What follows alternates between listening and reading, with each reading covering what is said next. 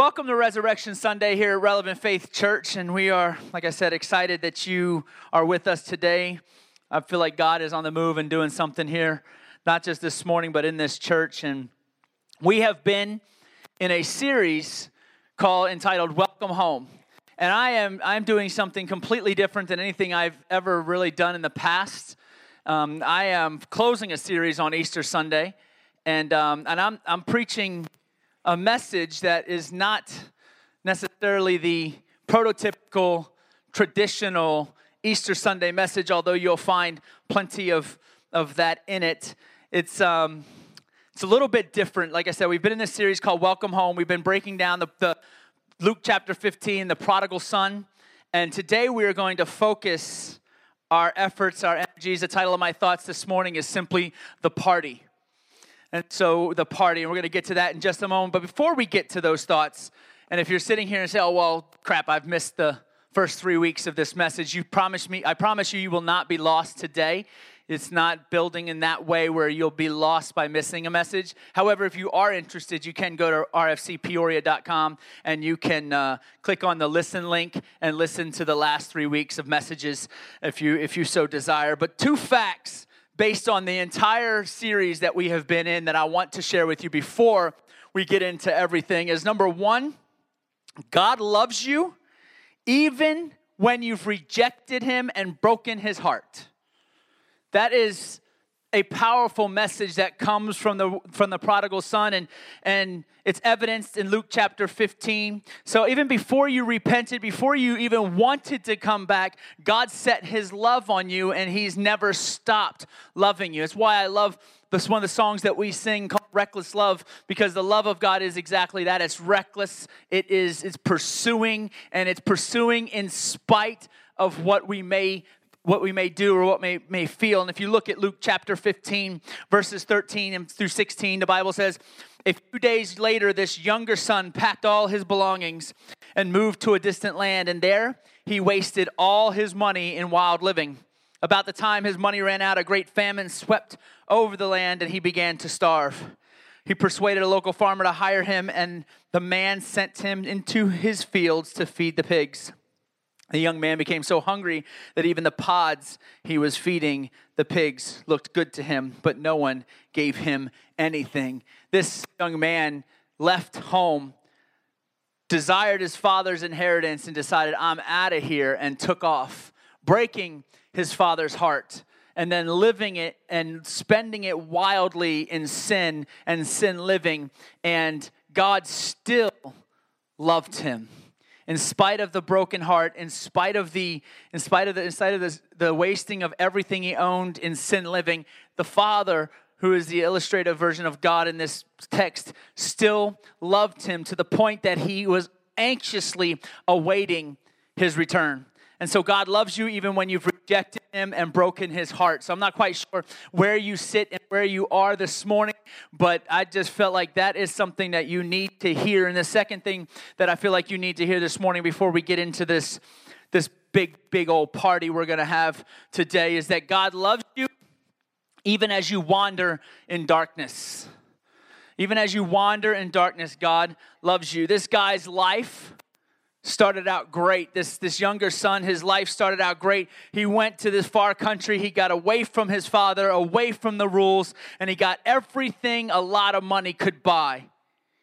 But when the winds changed and the money was gone and the friends were gone, and there was loneliness, there was begging, and there was despair, this journey ends with him taking perhaps the lowest he could ever take as he humbled himself to wanting and desiring to be a servant of his father's. Can you imagine? I mean, this isn't like nowadays time where you can hop on a plane and be somewhere in a few hours. This isn't like nowadays time where you jump in a car and be somewhere in a few hours. He had to, in all of his shame, he had to walk home. I don't know about you, but I, I have had a little bit of experience in this where, where I left home, lived my life, did what I wanted to do, only to have to then go back home to my mother's house. And that journey, what for me was 27 hours on a bus where I was not excited about the prospects of having to go back home. And that's because I had nowhere else left to go, that I had to go there. Um, there's a whole big long story about that that um, I can actually kind of relate to this prodigal son in that story. But the reality is, is this journey ends with him taking this lowly, lowy, lowly, lowest job that is available in Israel, feeding the pigs, to then taking this low, low journey home. And I think this gives us a perfect picture of the trajectory of sin. You know, it started out with this amazing experience. It started out with this wow, I've got money, I've got no rules. I don't know about you. Maybe you were this kid, or maybe you have this kid, probably both. But I can't wait to get out of the house when I'm 18. I'm going to go do what I want to do, and I'm going to get excited. I'm going to, and that's the place that we get in our own selfishness and our own sin. And, and it usually does start out great. You know, the Bible even tells us that there's pleasure in sin for a season. And I don't know about you, I've heard people preach, I've heard preachers preach it, people talk about it, and they've said they've, they've made this quote, and I've heard it preached. They said, Well, sin ain't fun. And if I'm going to be honest and transparent with you, the, the challenge to that thought process is that person probably ain't doing it right. If I can just be real, I mean, if you're visiting here, welcome to Relevant Faith Church. I am very real and very transparent. I will likely say something that offends you, and I'll apologize ahead of time for it. But the reality is, sin is pleasurable for a season. The Bible even tells us that in Hebrews that there is a pleasurable season of sin. And I have engaged in a very in, in pleasurable seasons of sin in my life. And every last one of them were enjoyable. Every last one of them were fun. Every last one of them, when I think about the sin part of it and the engagement part of it, I think, man, that was some fun times. But then, just like this younger son experienced, every one of those fun times led me into probably the deepest and darkest places I've ever also been. That's why it's only pleasurable for a season. And so, however great the pleasure of your sin is, or even the sin of your past, or even the sin of your present, as you are sitting here, there is darkness right around the corner of that sin. There's pain around the corner. And we need to understand, for the context of our message from this Resurrection Sunday, that there is a party awaiting you. A party greater than any party you've ever experienced, a party greater than any party you've ever thrown or attended. And I don't know about you, but if you were raised anything like me, you might have attended a few parties, thrown a few parties, and I did some of that in my wilder days. And the party that I'm going to speak about today far outweighs any party I've ever experienced in life. The party I'm going to speak about today far outweighs any party I could ever imagine. And I'm actually only able to speak about it from the context of what Scripture says because the reality is I've not ever even experienced it fully yet. But those days are coming. Church, those days are coming faster and sooner than ever before. And I'm call, we talked about you know, uh, we just came from Good Friday where we celebrated and we honored and reverently the death of Christ, where he suffered on the cross. And we honor that that was a day of, of remembrance, and, and for some for some a very day of, of somber thinking and, and very almost even depressive for others to think, man, this is the day that Jesus died. I look at it like this this is the day that Jesus died, but I'm looking forward to the day that he rose because that's what brought me life and continues to sustain my life. But today, I look forward to the day that He comes back, the day He comes to redeem His church. See, church is very, very real. There's a few things that are very real. Jesus Christ was a very real person that He very, very, on a very real way, died for your sin that he was buried in a tomb, that he was raised from the grave, he ascended to heaven and sits at the right hand of the Father making intercession for you and I, and he is going to return. These are all biblical facts, un- non debatable. I don't care what faith background you come from, what denomination that you've uh, grown up in or preached. These are facts across all of Christianity that these days are coming. And so every day that you breathe another day, you get another day closer to the return of Jesus Christ. And I tell you what, I am excited about that day because that's the day, the greatest party in history will ever be thrown. And so the party I'm talking about may look a little different than what you're used to. It may even feel a little different. And so let's get to it here for a few minutes. The idea of this message has resonated in my heart for weeks and weeks and weeks because of the series that we were in. And it's found based in Luke chapter 15, verse number 24. This is a dialogue that the father is having with a servant as his son had returned. He told the servant, he gave him his instructions on some things to go and get him. And he said this in verse 24 For this son of mine was dead. He is now returned to life. He was lost, but now he is found. So the party began. Then ensued this great party, and then the older son who was in the field working. We preached that message last week. You can go to relevantfaithchurchpeoria.com and check out that message last week. Then this dialogue takes place between the father and the older son, the more responsible son, as he would see it.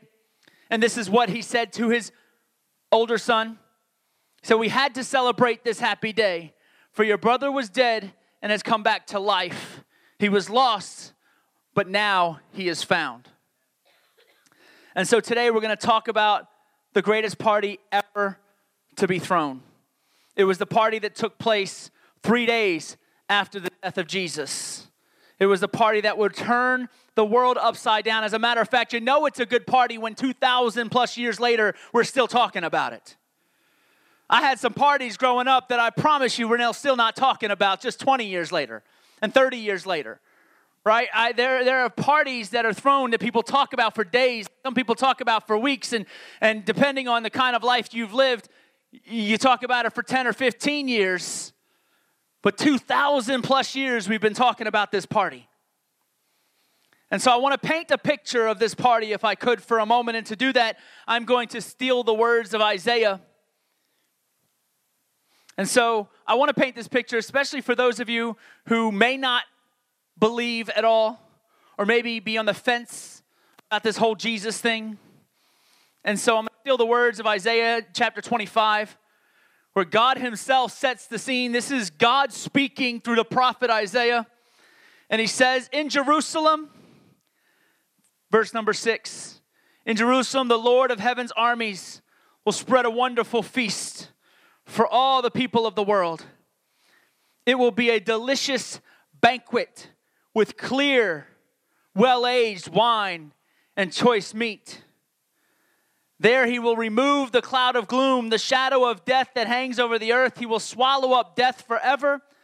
The sovereign Lord will wipe away all tears. He will remove forever all insults and mockery against his land and people. It ends with the Lord has spoken. This is the picture God paints through the prophet Isaiah of what's to come.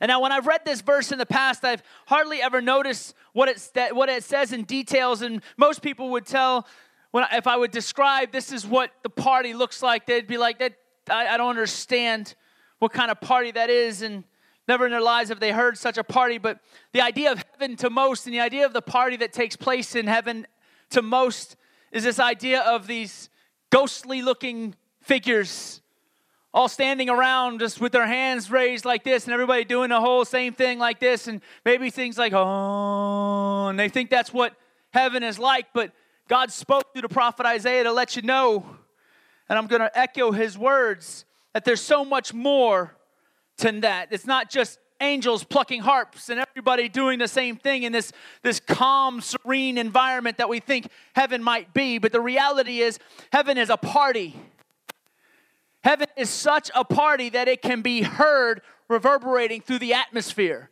Matter of fact, John in Revelation said, Behold, I see. And if you define that word see, when he said, I see every nation and every tribe and every tongue worshiping God, that word see literally means I can see, I can hear, and I can perceive. So it's not just this, this quaint little quiet time. And as a matter of fact, the point of Isaiah is trying to make is heaven, I believe, is going to be rocking. It's going to be a party like no other. It's not just meat, it's the finest best meat. It's not just wine, it's the finest wine. It's not just something for you to taste or anything you've experienced on earth but imagine some of the most if you can just for a moment close your eyes with me for just a moment i want you to i want to, I want to try to activate your senses a little bit more. I want you to think of that. I'll try to do this without salivating myself.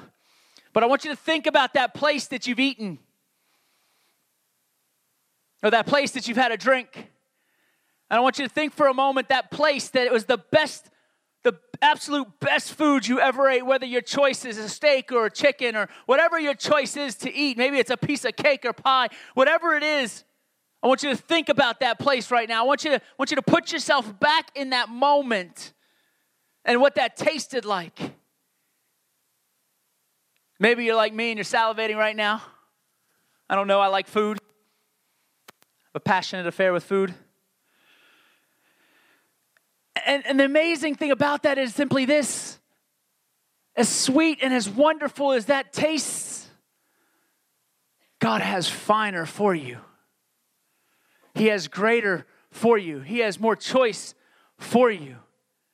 It's going to be better than anything you've ever tasted or experienced on earth. And here's the most the most beautiful and pleasurable thing that you could ever enjoy on this planet does not even hold a count a, a, a candle or even a whisper to what God has created for you. You have to understand, church, that you've been created for to join the party. You were created to join the party. So let me talk to you for a few minutes about this party and what awaits us. And for that, I'm going to turn to the book of Luke and look at the words of Christ in Luke chapter 14. in Luke 14, 16 through 24. This is Jesus was teaching on the kingdom of heaven, and he says, This is what it's like. Said, A man prepared a great feast and sent out many invitations. When the banquet, banquet was ready, he sent his servant to tell the guests, Come, the banquet is ready. But they all began making excuses. Mm. I've just bought a field and I must inspect it. Please excuse me. Another said, I've just bought five pairs of oxen and I want to try them out. Please excuse me. Another said, I just got married so I can't come. Another said, My alarm clock did not go off. Another said, I did not have a ride. Now, obviously, I've strayed from the scripture into some of the things that I've heard or I, I can't because I have this athletic event, or I can't because I have to work, and I get all those things. And I won't tell you what my daddy told me about excuses. It was not appropriate. So the servant returned in verse number 21 and told his master what they had said, and his master was furious and said, Go quickly into the streets and alleys of the town and invite the poor, the crippled, the blind, and the lame. After the servant had done this, he reported, There is still room for more. So his master said, Go out into the country lanes and behind the hedges and urge anyone you find to come, so the house will be full.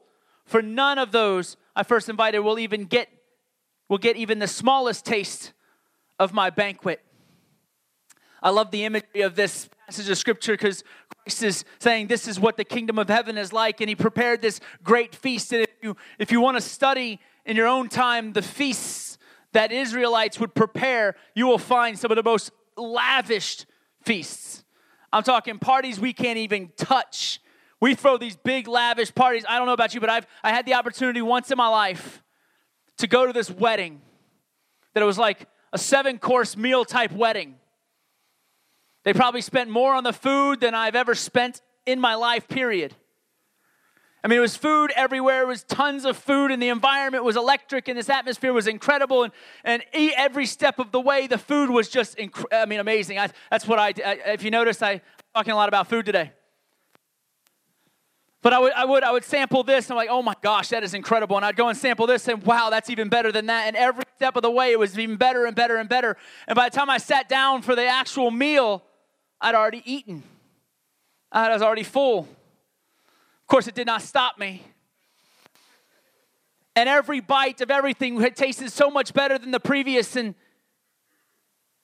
This is the kind of party that, this kind of banquet that God has planned for, for those who don't make excuses. See, I, I, would like to, I'd like to just say that this, everybody in this room and everybody on the earth and everybody in every church today who's celebrating the resurrection of our, G, of our Lord and Savior Jesus is going to experience this banquet, but that's really not the reality and the truth. And it's unfortunate because the day will come when Jesus will come and redeem his church, and there'll be people left. People who were not redeemed as his church because people who have made excuses like, oh, you know, I tried that Jesus thing, but it really didn't work out for me. Or, man, how could a loving God who loves his people let there be so much evil in the world? I don't want to even get a God like that.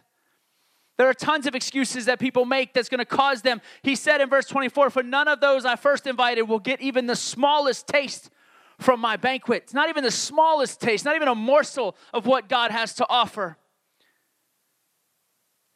So he literally said, after he went into all the streets to get everyone to come, there was still room for more. So he said, Go into every area, every nook and cranny. Some some faith um, translations say every highway and byway, everywhere you can possibly go, and compel everyone you can possibly see to come to this table, to come to this banquet, because that's how glorious it is. And so let me tell you about what this is going to look like and what you have awaiting you. As you have, and this is where I get to your notes. Your notes are real simple today, just a couple of things for you to fill in. I wanted to keep it very simple today. And so the very first one is you have waiting for you a trustworthy inheritance. You have a trustworthy inheritance. You know, the, the government has an inheritance tax, right? Whenever you inherit anything, there's a tax on that. The tax usually is the, equi- uh, the equivalent of about 40%. That hurts. 40% of what you redeem as an inheritance from family or friends is taxed at 40%.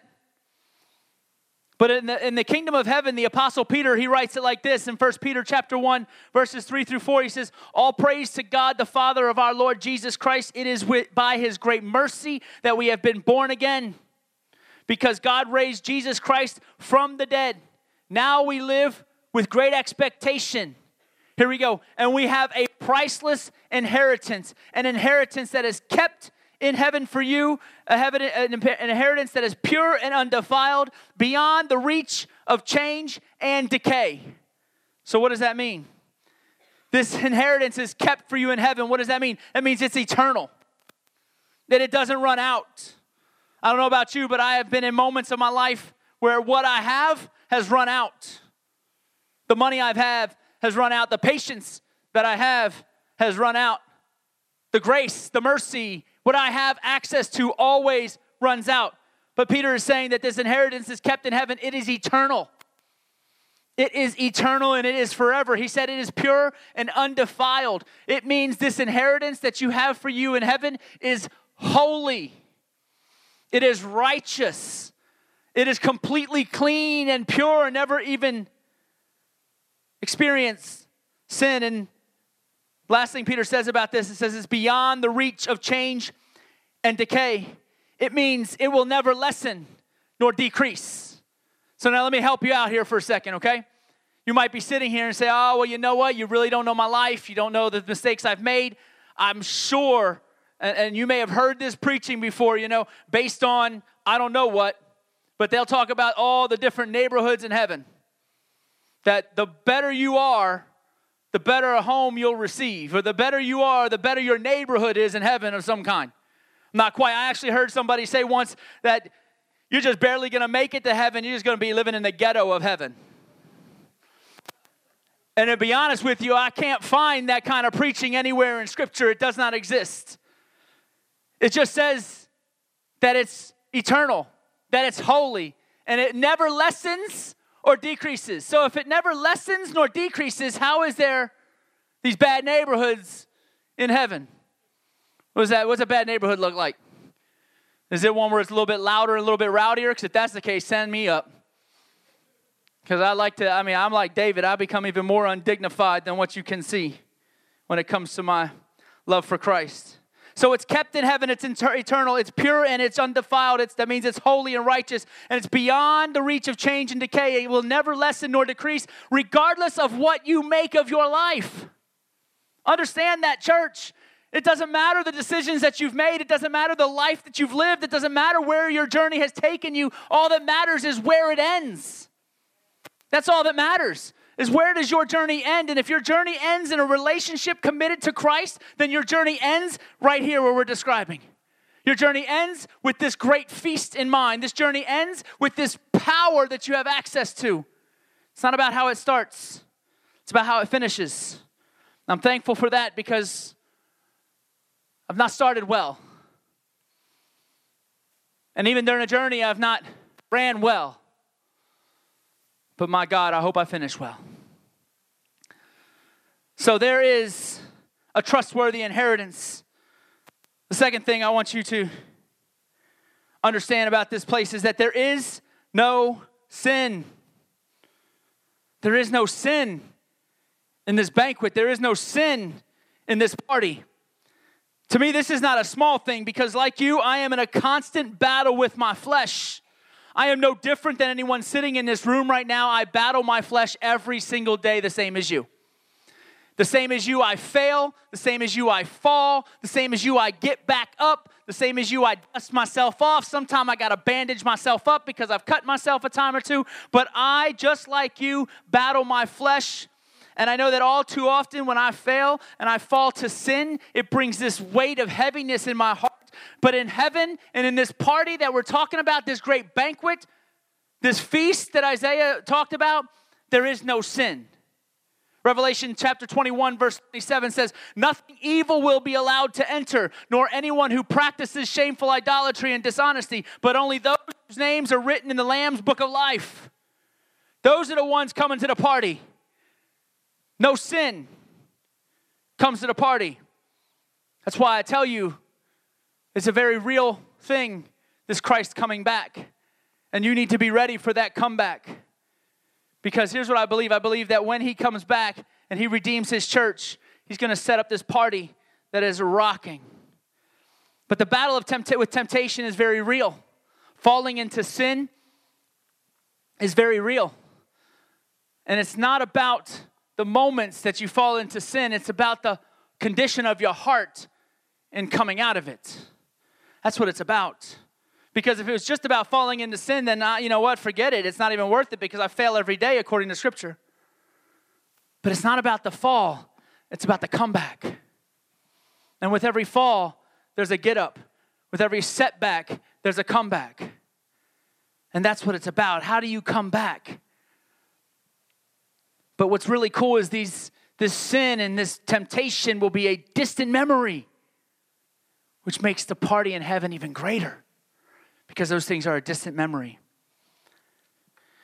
So I'm going to wrap up this message this morning with a little bit of what's not there.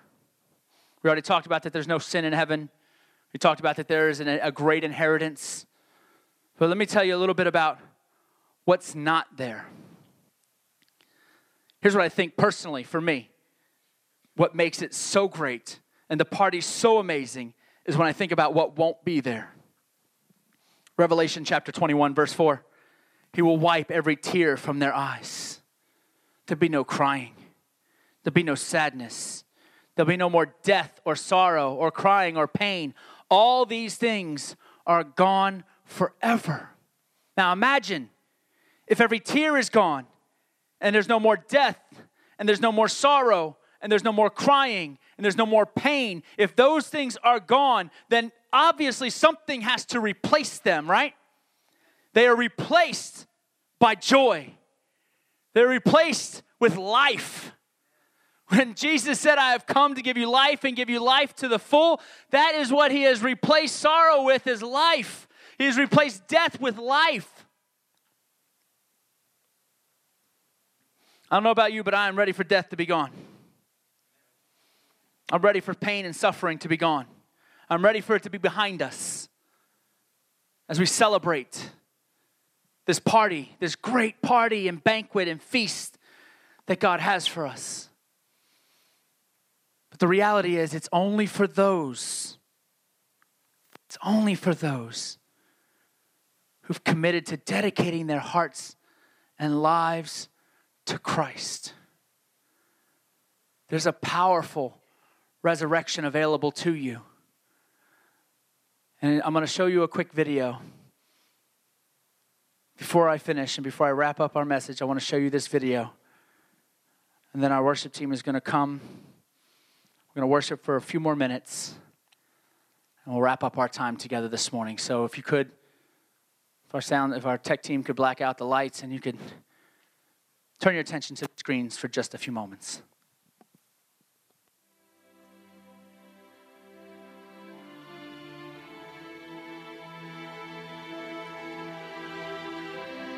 I saw Jesus crucified. I spoke to him as he died. I saw him in his struggle. I watched as he breathed his last breath, and when he stopped breathing, I lost my breath too. The one who walked on water is no more. The one who fed 5,000 is now food for the worms, and if he has been defeated, what does that mean for me? I am nothing, and I left everything to follow him. If I knew it would have ended like this, well, I guess I may have reconsidered. I thought that he would be the king who would rise up and rule our nation. I thought that we were the ones to bring truth and revelation, but it turns out we were wrong. I mean, maybe we imagined this all along. As I watched his body taken down from the cross, I saw my friend was gone. And he was the one who found me. How could this be? He must have gone before his time. It must have been too soon. It must have been an illusion or a dream. He can't be in a tomb.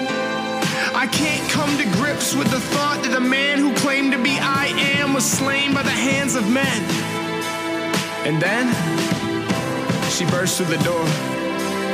Our friend Mary, she said someone had taken the body of the Lord. So we ran to the tomb, only to find an empty room, and the stone was rolled away. The Roman seal was broken, and in those days you did not mess with the Romans. So whoever did this was either bold or God. I looked on the floor, and I saw his clothes. And that's when I knew he rose. Jesus is alive. Did walk on water. He did feed the 5,000. He did raise Lazarus from the dead and heal thousands. He did make the wine. He did talk to God. He did pray for those who put him on the cross and he raised back to life. Just like Lazarus, except for he would never die again. Jesus took death, nails in his hands, nails in his feet, a crown of thorns on his head for you. He laid his life down and he took it back again. Jesus is alive.